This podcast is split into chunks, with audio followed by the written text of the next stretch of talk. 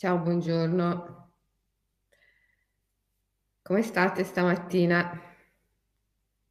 Buongiorno, buongiorno a tutti. Buongiorno anche da Zagara che è qui con me stamattina. È sempre qui con me veramente, solo che a volte dorme. Lo sapete che il gatto è l'animale che dorme di più? Dorme sempre eh, perché non ha predatori. È talmente tranquillo nell'ambiente domestico che dorme sempre. Zagara di questi tempi dorme, mangia coccole, dorme, mangia coccole, dorme, mangia coccole, cioè questa è la sua vita. La maggior parte del tempo dorme, poi mangia tantissimo in questo periodo, infatti ha una pancia, eh, eh, insomma, veramente oversize. E, e, poi ogni tanto fa le coccole, però, però solo quando decide lei, perché se la prendi tu, lei mh, mm, si ribella. Deve essere lei a venire, allora gli fai le coccole e poi lei se ne va ma se sei tu che decidi, se sei tu che la prendi, lei, lei si ribella. Insomma, è, è l'esempio, l'esempio migliore dei, degli eventi. Gli eventi sono così. Gli eventi, più vuoi farli andare in un certo modo e più si ribellano. Quando invece semplicemente li accogli e hai fede allora si fanno coccolare e ti coccolano.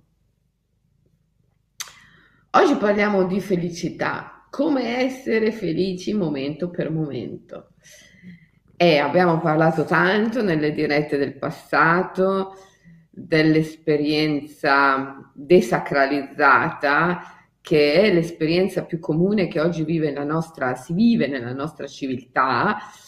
Ehm, perché è la civiltà desacralizzata. Quindi eh, viviamo esperienze di terapia desacralizzata. Eh, eh, speriamo che non butti giù eh, tutto il computer Zagara perché se no ci salutiamo. Comunque ehm, viviamo esperienze di terapia desacralizzata che sono esperienze anestetiche perché cosa vuoi? La terapia desacralizzata al massimo può anestetizzare, eh, anestetizzare per mm, reggere, sopravvivere ai mali, ai dolori, ai disturbi, ai disagi, ai problemi. Eh, di certo non li può risolvere o se dà l'illusione della soluzione, poi è un'illusione temporanea, perché poi il, il, problema torna e ritorna e ritorna, perché per forza, eh, essendo l'esistenza vacuità, come dicono i buddhisti, vacuità, o spirito, eh, come si direbbe nel cristianesimo, essendo l'esistenza anima, come direbbero gli antichi, la qualcosa mi piace di più, è quella che mi piace di più, anima, anima. Essendo l'esistenza anima, uno poi alla fine negli eventi trova quello che cerca, trova quello che cerca. Allora, le, la terapia desacralizzata è innanzitutto eh, diagnosi, e quindi eh, creazione, invenzione, manifestazione dei mali, dei disagi, dei problemi, dei disturbi e quindi poi uno eh, negli eventi trova quello che cerca perché l'ha, l'ha diagnosticato, l'ha decretato, l'ha immaginato. L'esistenza è immagine, sogno, proiezione immaginazione. Quindi nell'esistenza noi troviamo quello che immaginiamo. La terapia desacralizzata è l'atto dell'immaginare mali, disturbi, disagi, perché poi, poi si finisce per trovare quello che si immagina. Ma non è solo la terapia desacralizzata, nella nostra civiltà abbiamo un'economia super, iper desacralizzata che poi è quella che guida tutto, perché la terapia, eh, prima di muovere un dito, guarda l'economia, L'accademia, la cultura, idem, prima di muovere un dito, guarda l'economia, la politica, idem, prima di muovere un dito, guarda all'economia. Quindi l'economia poi nella nostra civiltà è quella che muove tutto. Ed è totalmente desacralizzata perché è un'economia predatoria, un'economia basata sullo sfruttamento della natura, del pianeta, è un'economia basata sulla produttività. Solo la parola produttività ti fa già pensare allo sfruttamento, perché per produrre, produrre, produrre, produrre ad oltranza, tra parentesi cose che non è che servano a molto, eh, chiaro che devi eh, depredare la natura, perché qualsiasi, qualsiasi risorsa proviene dalla natura. E, eh, ci troviamo quindi in un mondo in cui tutto è desacralizzato, l'amicizia è desacralizzata, le relazioni sono desacralizzate, persino il sonno è desacralizzato, la gente eh, va, mm, cade nella fossa dell'inconsapevolezza quando si addormenta, non viaggia nei mondi invisibili. Eh, cade nella fossa dell'inconsapevolezza, cade in catalesse quando dorme, non è che viaggia. Eh, tutte, le, la maggior parte delle esperienze, tutte eh, sono desacralizzate perché siamo in una società desacralizzata. Quindi eh, lì la felicità non è possibile, ma nella maniera più assoluta non è possibile perché la felicità è una componente del sacro non è possibile una felicità là dove non c'è il sacro. Perciò in un mondo desacralizzato la felicità ce la scordiamo. Se vuoi essere felice devi uscire dal mondo. Devi uscire dal mondo, non tanto uscire dal mondo, ma dissociarti, dissociarti. Puoi continuare a stare nel mondo, però non devi più essere del mondo, devi eh, dissociarti, devi essere un ribelle. La ribellione è sicuramente una forma dell'amore ed è eh, ciò che ti conduce alla felicità. Senza ribellione la felicità è molto difficile. Il ribelle è eh, colui che ama, ci tiene tantissimo alla vita, alla natura, al respiro eh, e quindi eh, si ribella. Si ribella allo sfruttamento, si ribella alla desacralizzazione, si ribella e, e il premio è la felicità.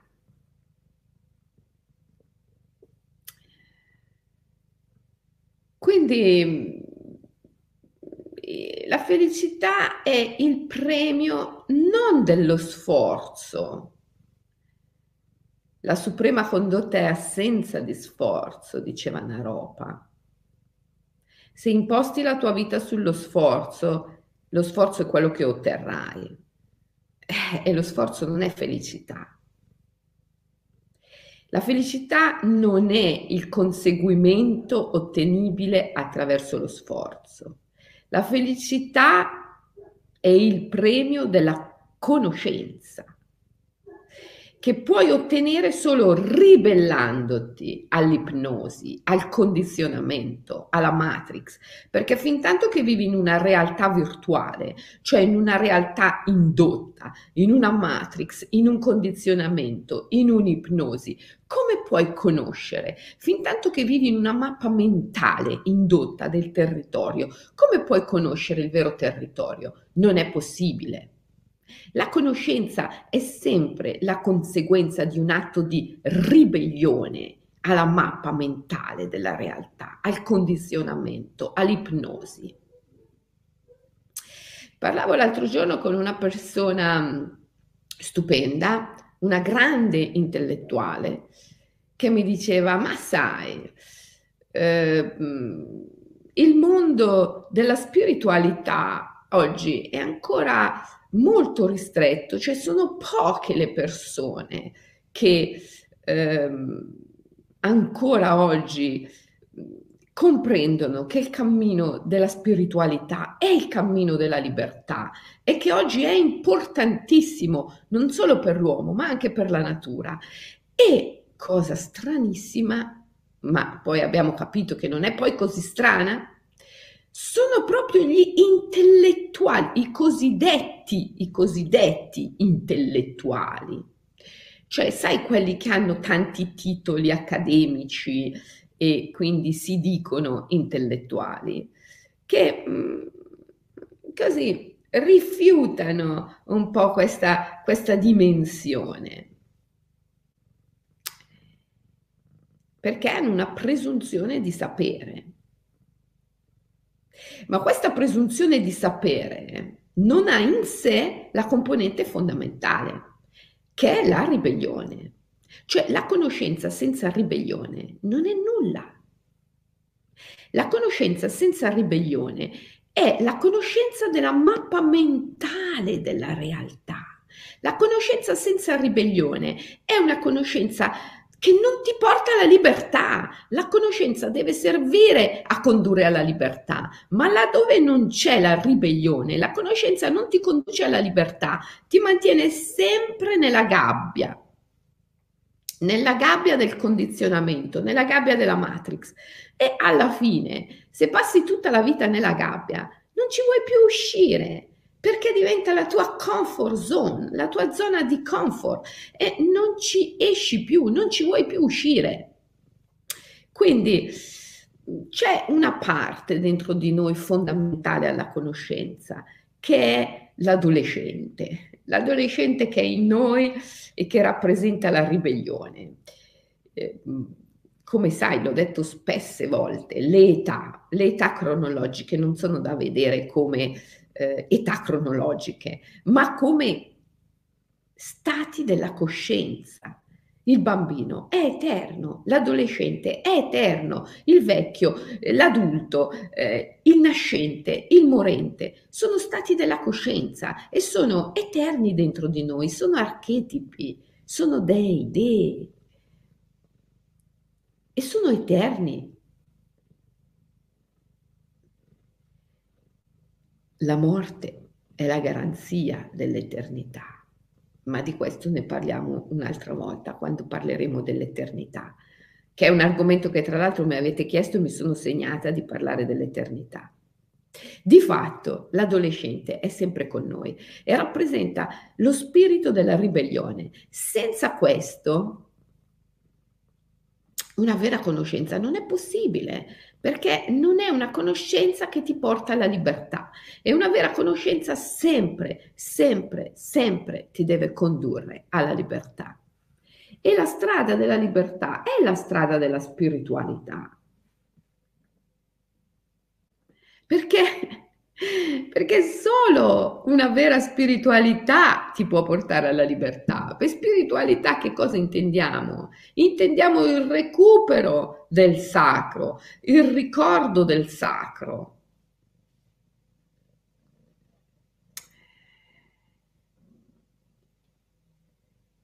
Questa è la felicità. Che cos'è, la sac- che cos'è il sacro? Che cos'è la sacralità? È la bellezza, è la bellezza.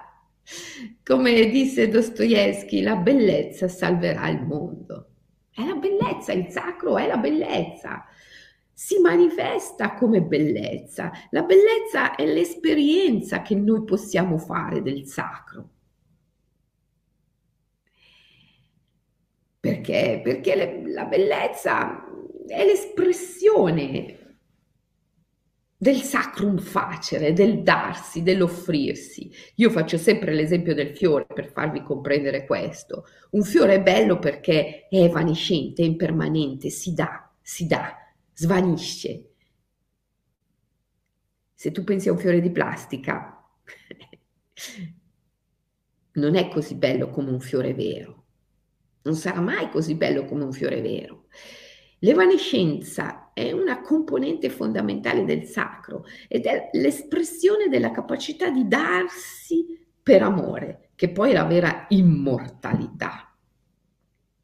Perché solo dandosi si può rimanere vigili nel transito perché dicevo il sonno è un'esperienza desacralizzata nella nostra cultura? Perché la gente cade in catalesse e, e cade nella fossa dell'inconsapevolezza quando si addormenta anziché viaggiare nei mondi? Perché perde coscienza, perché non si dà consapevolmente, non svanisce consapevolmente, ha paura, ha paura. E quindi viene rapita, viene rapita. Sono tutti un po' nel mito di Persefone. Sapete, Persefone è la figlia di Demetra. E il mito ellenico ci dice che viene rapita da Ade, cioè viene rapita dal re degli inferi e tutti da quel momento in poi nella nostra civiltà vengono rapiti quando transitano, quando passano dalla veglia al sonno, quando passano da un umore, da un'emozione all'altra, addirittura quando passano da un respiro all'altro o da un pensiero all'altro, vengono rapiti. Figuriamoci quando passano dalla vita alla morte. Vengono completamente rapiti, cadono nella fossa dell'inconsapevolezza, dell'incoscienza e ugualmente rinascono in questo modo.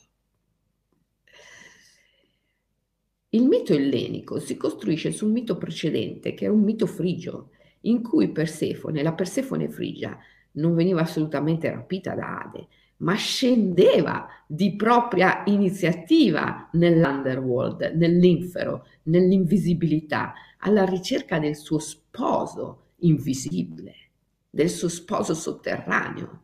Cioè, Persefone era una sciamana. Tutti gli sciamani di questo mondo hanno uno sposo o una sposa invisibile, che poi è colui colei che sussurra alle orecchie dello sciamano la vera conoscenza. Quindi eh, la felicità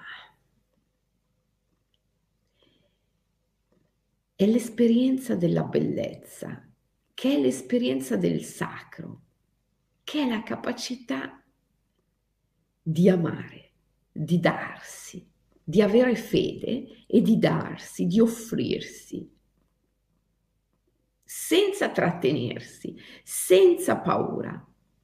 Questa è un'esperienza che si conquista, ma non attraverso lo sforzo personale si conquista attraverso un atto di ribellione al mondo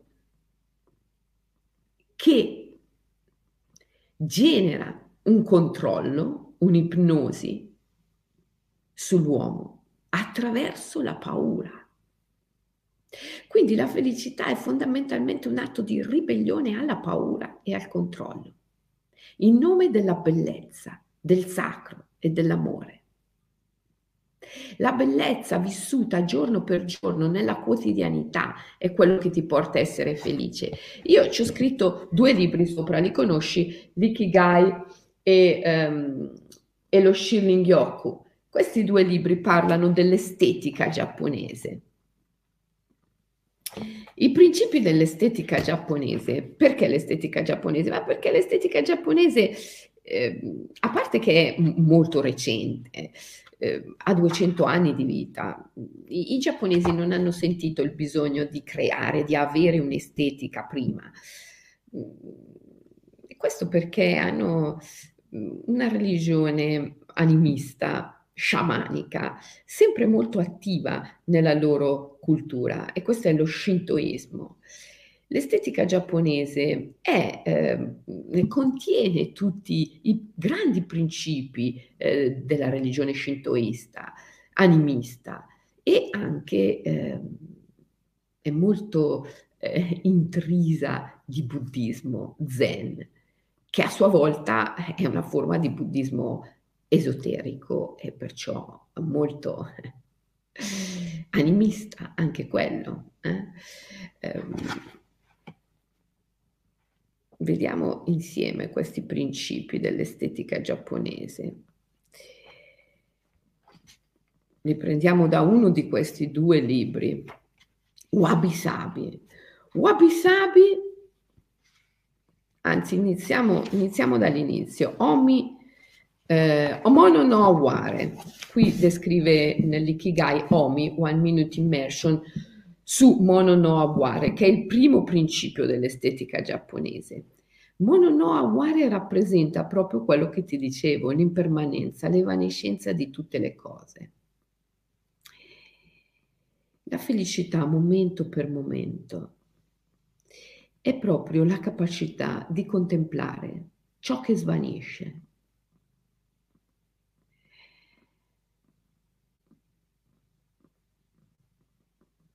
Se tu per esempio, quando pensi al tuo corpo, ti rendi conto della sua evanescenza, non puoi che amarlo incondizionatamente. Questa è una meditazione bellissima. Visualizzare i tuoi organi, immaginare i tuoi organi, sentire il tuo corpo, percepire il tuo corpo nella piena consapevolezza che svanirà. Pensare al tuo cuore, per esempio, il cuore che batte, il cuore che pulsa, e pensare che svanirà. Pensare ai tuoi polmoni, i polmoni che respirano, che si muovono, e pensare che svaniranno. Questo ti porta ad amarli, ad amarli, ad amarli. E in questo amore si esprime una felicità straordinaria, la felicità di avere il privilegio di poter essere nell'attimo presente, poter essere qui con un cuore, con dei polmoni, nell'amore per ciò che svanisce. C'è una felicità straordinaria è la felicità di poter essere qui, nell'attimo presente. Contemplare l'evanescenza delle cose ti porta alla felicità di poter essere nell'attimo presente. Se contempli la luna e comprendi la sua evanescenza, comprendi che tra un po' arriverà il sole e non la potrai più vedere. Allora entri in tutta la bellezza dell'attimo presente e vivi la piena felicità di essere in quell'attimo. L'evanescenza, l'impermanenza è una componente fondamentale della felicità. Per essere felici bisogna conoscere, perché la conoscenza ti porta alla libertà. E libertà e felicità sono due aspetti della stessa realtà. Per essere felici bisogna essere liberi e per essere liberi bisogna conoscere, ma bisogna conoscere di una conoscenza che ha in sé una componente dell'amore irrinunciabile e che è la ribellione. Senza ribellione non c'è vera conoscenza. Senza ribellione si costruisce una comfort zone, una zona di comfort che è una mappa mentale della realtà. E da lì è difficile uscire. Quindi siate ribelli, manifestate una vera conoscenza, che è sempre la conoscenza che conduce alla libertà, e attraverso questa conoscenza fate l'esperienza estetica. non l'esperienza anestetica desacralizzata. Da un punto di vista della terapia desacralizzata, l'evanescenza è un male.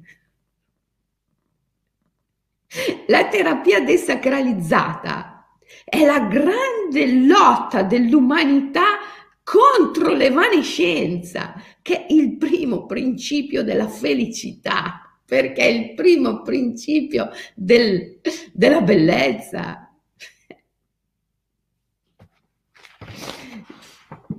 Il secondo è wabi sabi. Wabi sabi è l'imperfezione, la bellezza è imperfezione. Perché la bellezza è, è nella ricerca stessa della perfezione.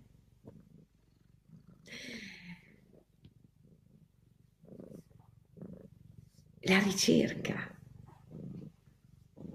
La ricerca è un aspetto fondamentale della felicità. Felice è chi è alla ricerca. Chi non cerca più, chi non cerca più non può essere felice. Chi non, è, chi non cerca più è, è, è, è seduto, ingrassa. Come diceva Michael,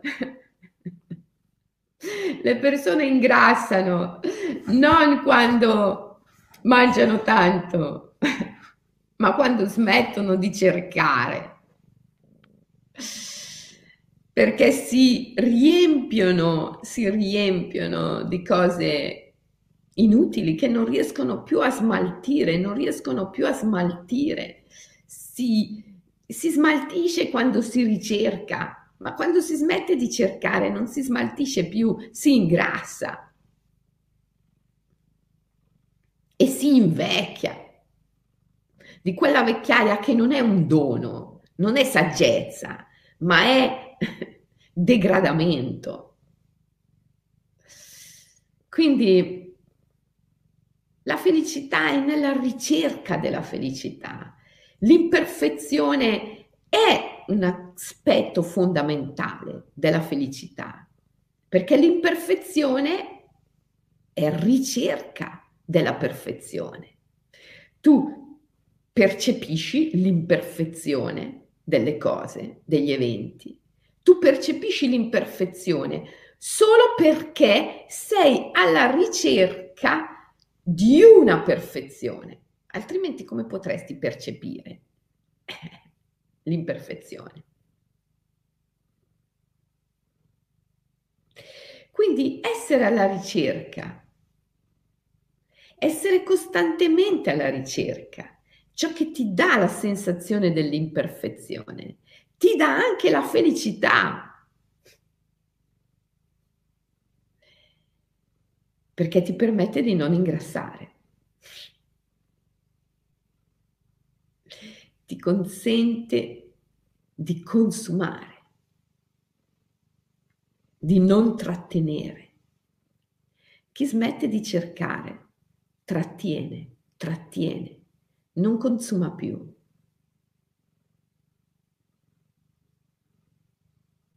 Chi smette di cercare è chi si adegua. Le cose vanno bene così. Tanto non ci può essere di più ha perso il senso dell'imperfezione, che è una continua spinta a cercare la perfezione. Si è arreso, si è arreso. Perdere il senso dell'imperfezione è una tragedia. Allora, quando tu vedi l'imperfezione nella tua vita, o nel tuo mondo, la devi celebrare. Devi entrare in questa imperfezione e ringraziarla e benedirla. Non sono ancora ricco come vorrei.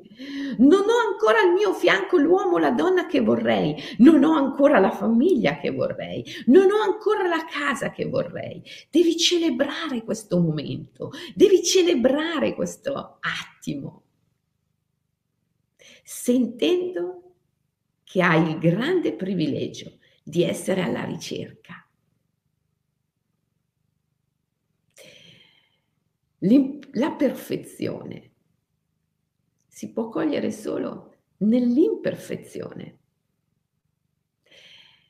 Mi ricordo una volta a Koya-san, Noburo Kudado, che poi è il coautore dei miei libri, mi disse, sai, vedi qua, la pioggia è sempre interrotta dagli ombrelli. Se non hai l'ombrello, non sei giapponese. Qua il silenzio è sempre interrotto dagli zoccoli dei monaci che camminano. Koya-san è un grande centro del buddismo esoterico, il più grande centro del buddismo esoterico al mondo. Ci sono mh, quasi 50 templi e monasteri in cima al monte Koya, si trova in Giappone. E lì, lì tutti meditano, per cui c'è sempre un grande silenzio, finché non ci sono le processioni di monaci. I monaci in processione che fanno un casino pazzesco perché camminano su degli zoccoli che sono sollevati da terra, da delle aste di legno. E questi, questi zoccoli di legno fanno un rumore pazzesco che risuona per tutta, tutte le montagne. Il silenzio interrotto dal rumore degli zoccoli dei monaci, la pioggia interrotta dall'ombrello sono tutti simboli dell'imperfezione. Il silenzio non è mai perfetto, la pioggia non è mai perfetta, c'è sempre un'interruzione. Questa interruzione è ciò che ti fa cogliere la perfezione di tutte le cose. La perfezione si può cogliere solo nell'imperfezione. E quindi wabi sabi è l'imperfezione ed è ciò che ti rende felice. Se vuoi essere felice, in ogni momento, in ogni momento devi essere consapevole, cioè devi avere la conoscenza dell'imperfezione e dell'impermanenza dell'attimo presente e celebrarlo. E poi abbiamo Yo AQ, Yo AQ indica il ritmo, è bellissimo. Devi essere a conoscenza del ritmo se vuoi essere felice momento per momento. Il ritmo. Ieri sera ho rotto un piatto. Ho rotto un piatto di terracotta. E ehm,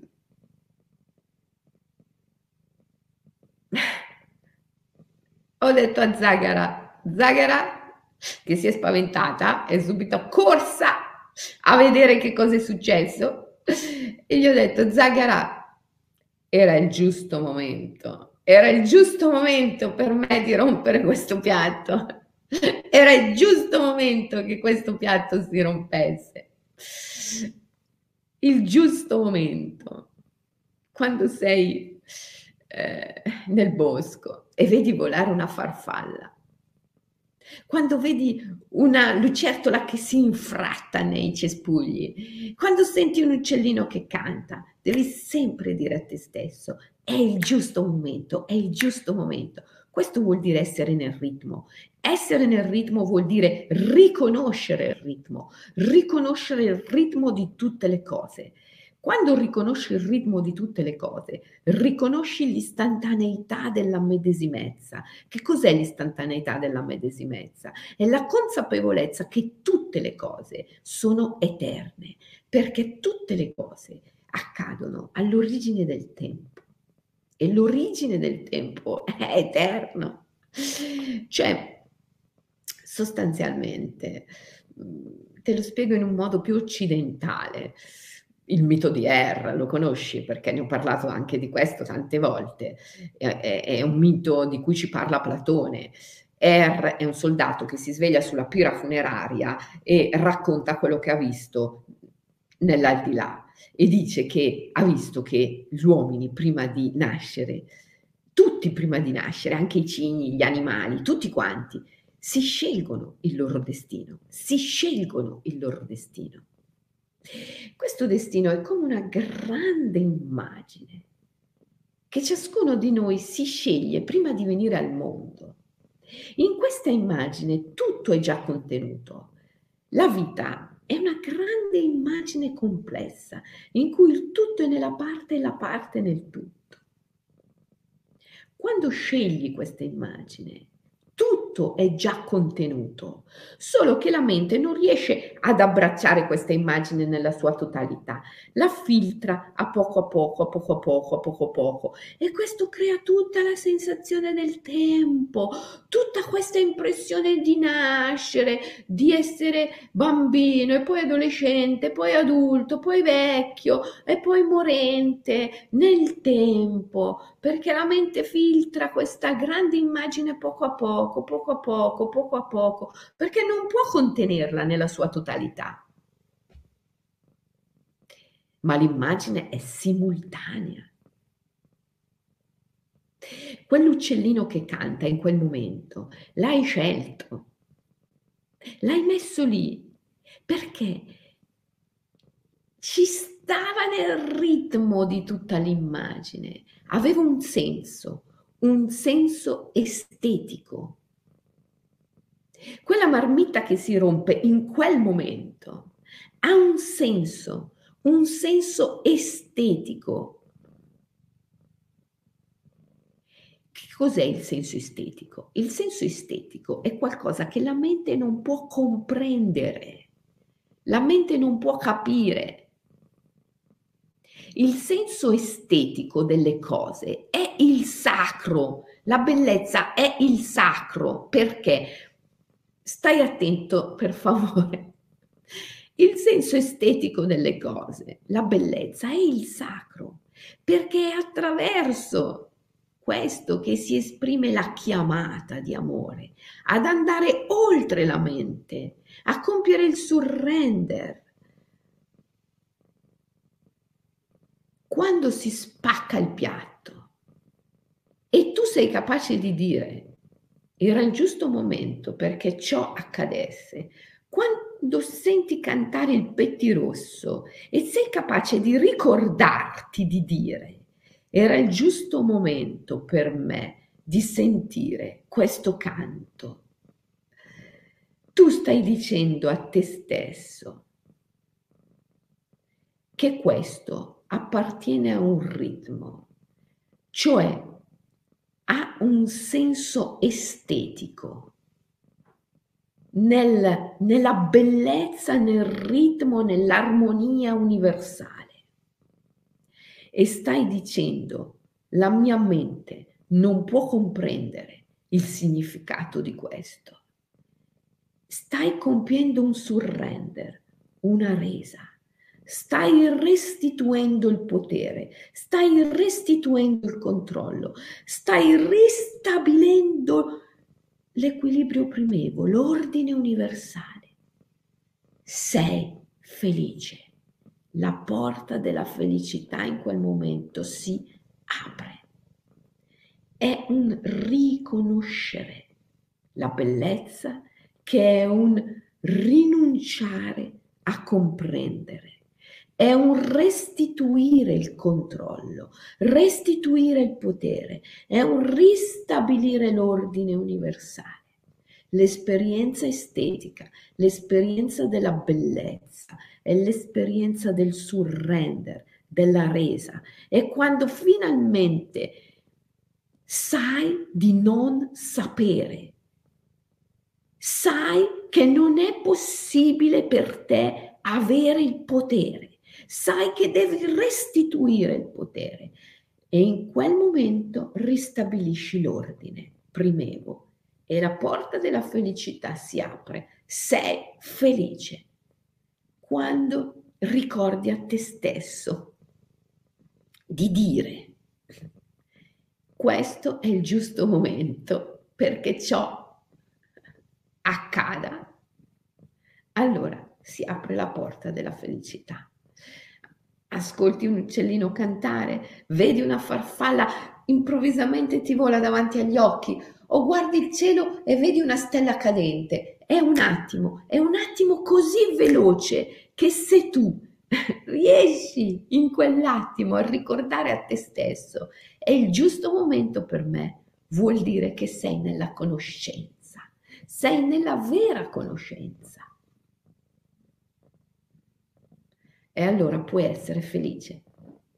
Perché come ti dicevo, la felicità è il premio della vera conoscenza. La vera conoscenza è ribellione perché è ribellione alla mente, è ribellione al mondo che si costruisce sull'illusione del potere. È semplice, ma non è facile. Quando si dice la bellezza è negli occhi di chi la guarda, si intende proprio questo. La bellezza non esiste se non c'è un occhio che la riconosce. Riconoscere la bellezza vuol dire riconoscere il ritmo universale.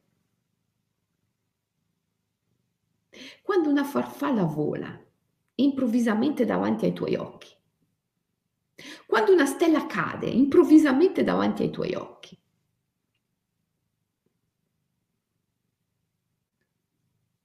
riconoscere la bellezza è riconoscere che questo è parte di un ritmo universale straordinario,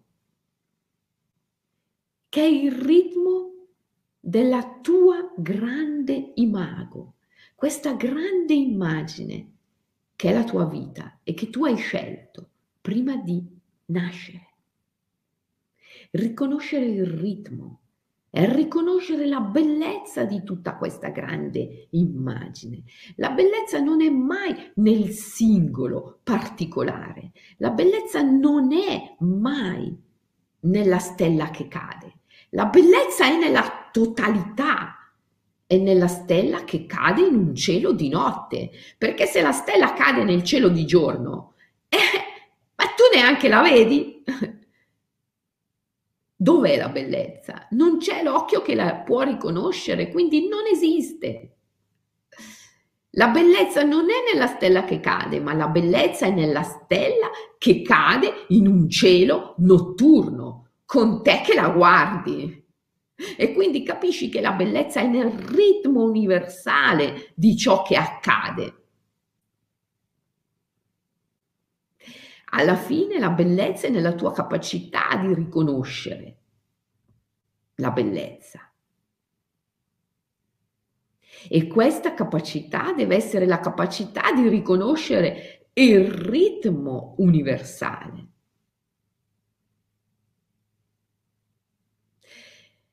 Se tu in un attimo così fuggente come quello di una stella cadente, in un attimo così fuggente come quello di un piatto che si rompe, in un attimo così fuggente come quello di una farfalla che ti vola di- davanti agli occhi, sei capace di dire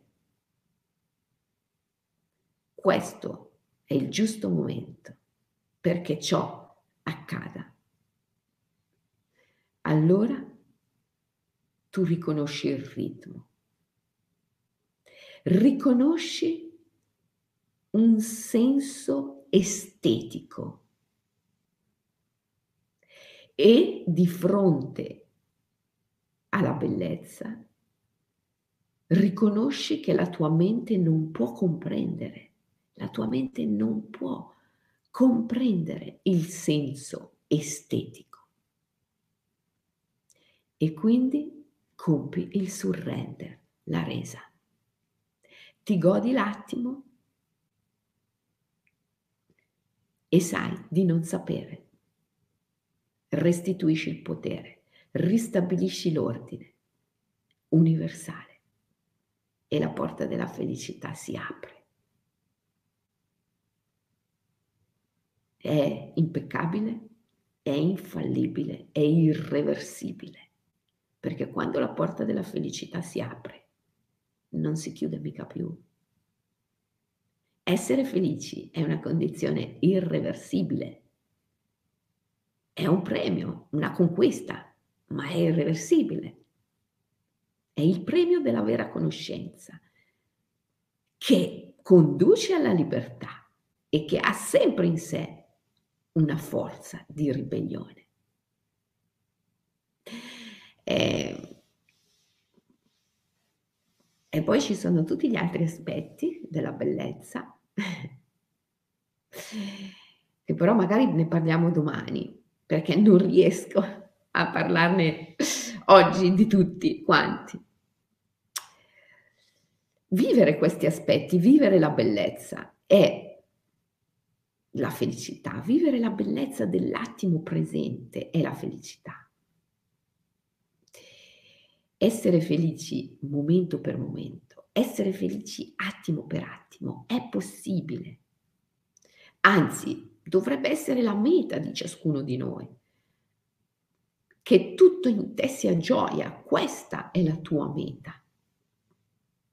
La gioia deve essere la meta di ciascuno di noi e essere felici momento per momento è possibile. Questo comporta una conoscenza, che è la conoscenza della libertà e della bellezza, perché libertà e bellezza sono due facce della stessa medaglia. I primi tre principi, le prime tre componenti della bellezza sono impermanenza, imperfezione e ritmo. Quando senti che qualcosa, come il tuo corpo o la tua gatta, è impermanente, è evanescente, allora lo ami, lo ami incondizionatamente e vivi tutta la bellezza dell'attimo presente. Quando vivi l'imperfezione, sai di essere alla ricerca e essere nella ricerca è essere felici è essere nella bellezza. Quando smetti di cercare, ingrassi, invecchi e deperisci. Invecchi di quell'invecchiamento che è deperimento e non saggezza. E poi il ritmo. Quando conosci il ritmo, quando sei capace di dire questo è il giusto momento perché questa cosa accada, allora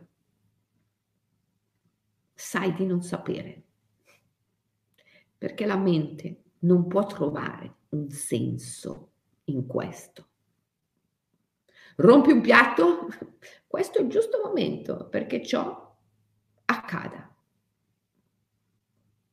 La mente non ha nessun controllo su questo. La mente non può trovare un senso. Il cuore sì. E se tu sei capace di dire questo, muovi l'energia dalla mente al cuore e ristabilisci l'ordine universale, restituisci il potere. Domani andiamo avanti. Oggi prova ad applicare questi tre principi, ok? Stai lì. Anche uno solo magari dei tre, scegline uno e prova a praticare OMI, One Minute Immersion, su uno di questi tre principi, scegline uno. E almeno per un minuto al giorno, almeno tre volte al giorno, prova ad immergerti, prova ad amare i tuoi organi, stai lì per un minuto ad amare i tuoi organi con la consapevolezza che sono impermanenti. Oppure Prova quando qualcosa di improvviso accade a ricordarti di dire questo era il giusto momento. Oppure prova a evocare l'assoluta imperfezione di qualcosa. E senti come questa imperfezione ti porta la sensazione di essere alla ricerca della perfezione e come in questa ricerca ci sia la tua felicità, la tua bellezza, la tua capacità di amare. Ok? Oggi, oggi facciamo questo, va bene? Ieri mio figlio mi ha rotto il mio tablet, non mi sembrava però il giusto momento. Questo è il problema. Questo è il problema, che non, alla mente non sembra mai il giusto momento. Per quello che se tu sei capace di dire questo è il giusto momento, esci dalla mente, esci dalla mente. Perché sì? Perché tuo figlio ti ha rotto il tablet? Eh, tuo figlio ti ha rotto il tablet proprio per consentirti di uscire dalla tua mente. Ma se il tablet si rompe e tu non esci dalla tua mente, allora si è rotto in vano, allora è una disgrazia, allora subisci l'evento.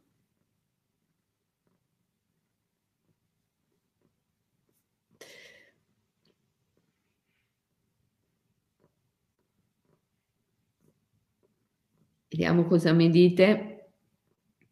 Provare a mettere d'accordo cuore e mente è imperfezione, evanescenza o ricerca. Grazie, sono incappata qui, è una bellezza, just in time. Non si può mettere d'accordo la mente con il cuore, bisogna prima andare oltre la mente, poi improvvisamente la vera mente si rivela. Io la chiamo la mente poetica. È la mente del cuore, la mente capace di funzionare in piena armonia con il cuore e con la fede. Ma non puoi, ricordati, non puoi andare oltre la mente comune utilizzando la stessa mente comune. Prima devi andare oltre questa mente con il cuore. Poi, quando sei lì, in una zona libera, totalmente libera, allora si risveglia la vera, la vera capacità di pensiero, il pensiero libero, il pensiero del cuore.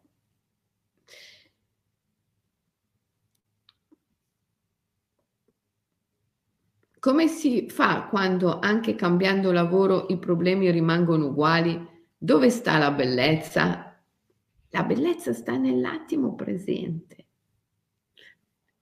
La bellezza sta nell'attimo presente, non nel cambiamento di lavoro.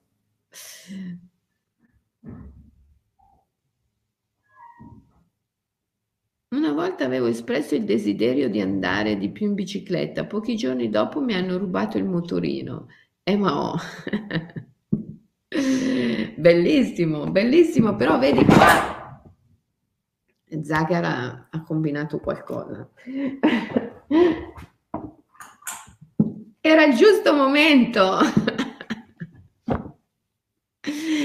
tu stai cercando di dare un senso logico a quello che è accaduto. Ho deciso di andare in bicicletta e pochi giorni dopo mi hanno rubato il motorino. Eh, non devi dargli un senso logico a questa cosa, perché proprio il tentare di, di ordinare in modo logico gli eventi che reitera questa sorta di squilibrio, i cristiani lo chiamano il peccato originale, vero?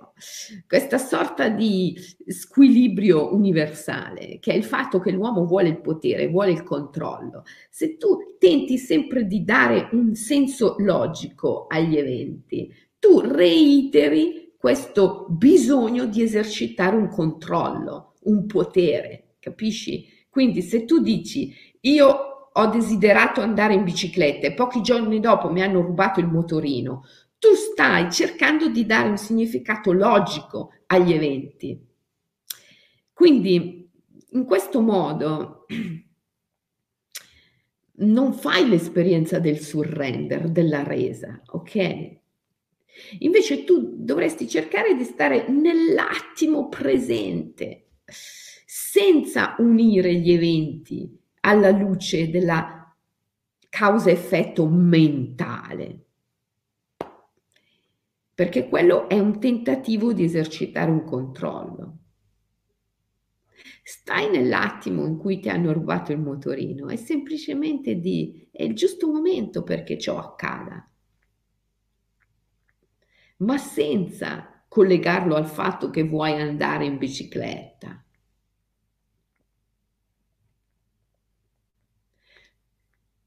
Quello a cui dobbiamo arrivare è la condizione del io so di non sapere. Perché quando sei in questa condizione sei nella vera esperienza estetica, sei oltre la mente. Come dicevo prima, non puoi andare oltre la mente con la mente ci devi andare con l'esperienza estetica, con la contemplazione della bellezza. L'evento che accade è inserito in un ritmo universale che non puoi comprendere con la mente, perché non puoi comprendere la grande imago con la mente. E allora arriva il surrender, la resa.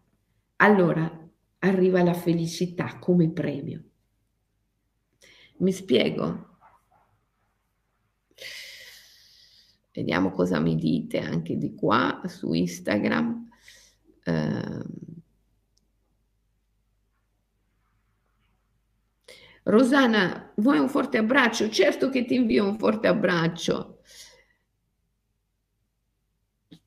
Grazie, io sono così in crisi in questo momento sulle mie imperfezioni. Sono la cosa più bella che hai, le tue imperfezioni, sono la cosa più bella che hai.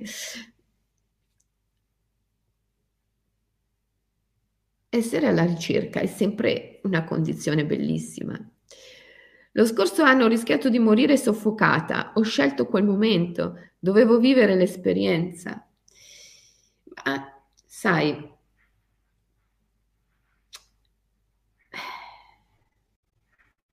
sicuramente. Però quello che io vi sto dicendo adesso è di cercare nell'attimo presente, ok? Nell'attimo presente. Provate oggi a fare l'OMI sull'attimo presente, su quello che succede qui e ora, ok? Quando andiamo ad evocare gli eventi del passato, allora evochiamo per pacificare. Adesso però Proviamo a praticare sull'attimo presente, su quello che succede qui e ora, ok? Non andate a tirare fuori gli eventi del passato. Quando andiamo a lavorare sugli eventi del passato, lo facciamo in altro modo, ok? Adesso voi praticate su ciò che accade qui e ora. Indubbiamente anche gli eventi del passato sono tutti accaduti nel giusto momento, però ormai è tardi per riconoscere il giusto momento del passato. Adesso tu devi riconoscere il giusto momento nell'attimo presente. Se tu rimani nel passato, finisce che ti perdi il giusto momento dell'attimo presente. Quindi adesso, oggi, con l'OMI di oggi, stiamo nell'attimo presente, va bene? Altrimenti, se cerchiamo di andare indietro nel passato e di dire, ah sai, quella volta che mi hanno rubato il motorino, Ah, sai, quella volta che eh, ho, ho quasi rischiato di morire soffocata. Ah, sai, quella volta. E in questo modo non riusciamo a stare nell'attimo presente.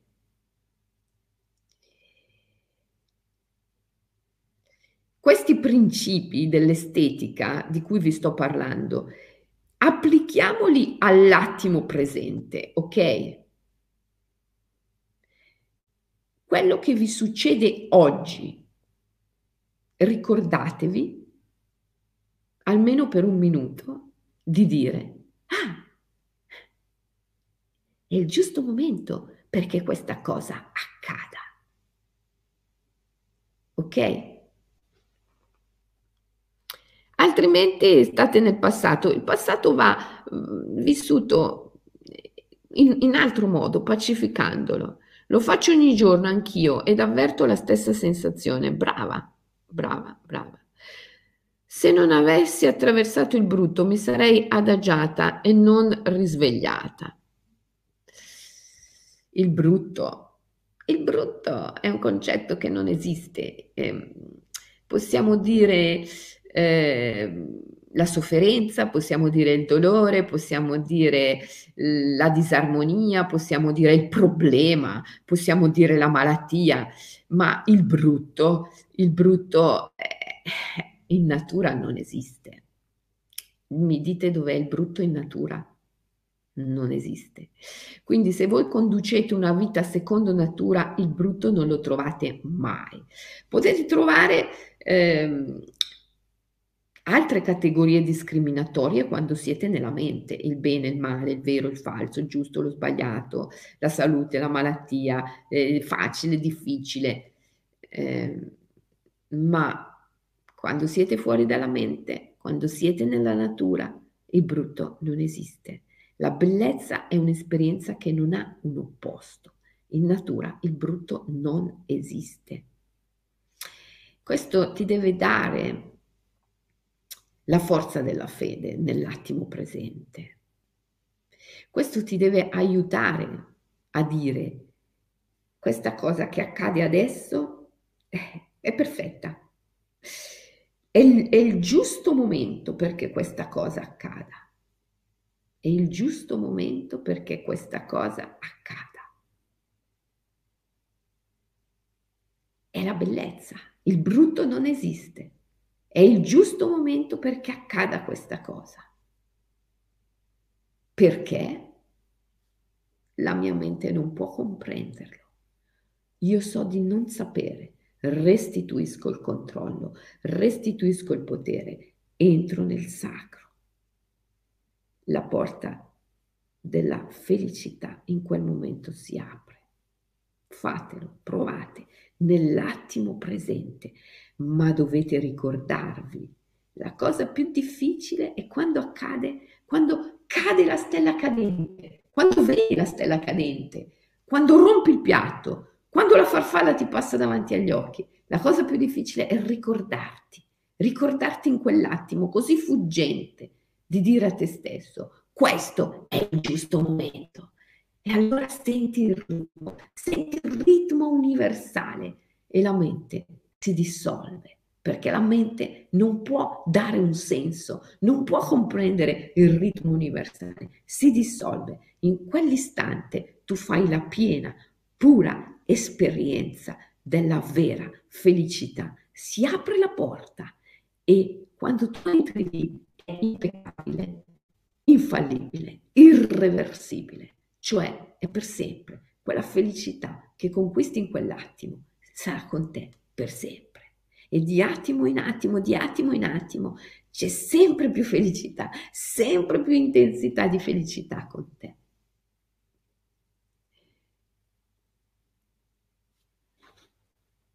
Vediamo cos'altro mi dite. L'ultima, l'ultima chat, leggo. L'ultima, l'ultima. L'ultima, l'ultima, l'ultima. È il giusto momento averti conosciuta. Certo, è il giusto momento per noi di essere qui adesso e fare ciò. Allora, praticate, va bene? Starman. Ciao ragazzi. Ci, ci, ci, vediamo domani, mi dite, mi dite com'è andata la vostra meditazione. Mia figlia voleva una cagnolino, allora io per dissuaderla le ho spedito la foto del cane più brutto del mondo. Lei mi ha risposto, è il cane più bello del mondo. è vero Clara, vedi? Vedi che il brutto non esiste in natura. Ciao, ci vediamo domani alle 7. Ciao, praticate om.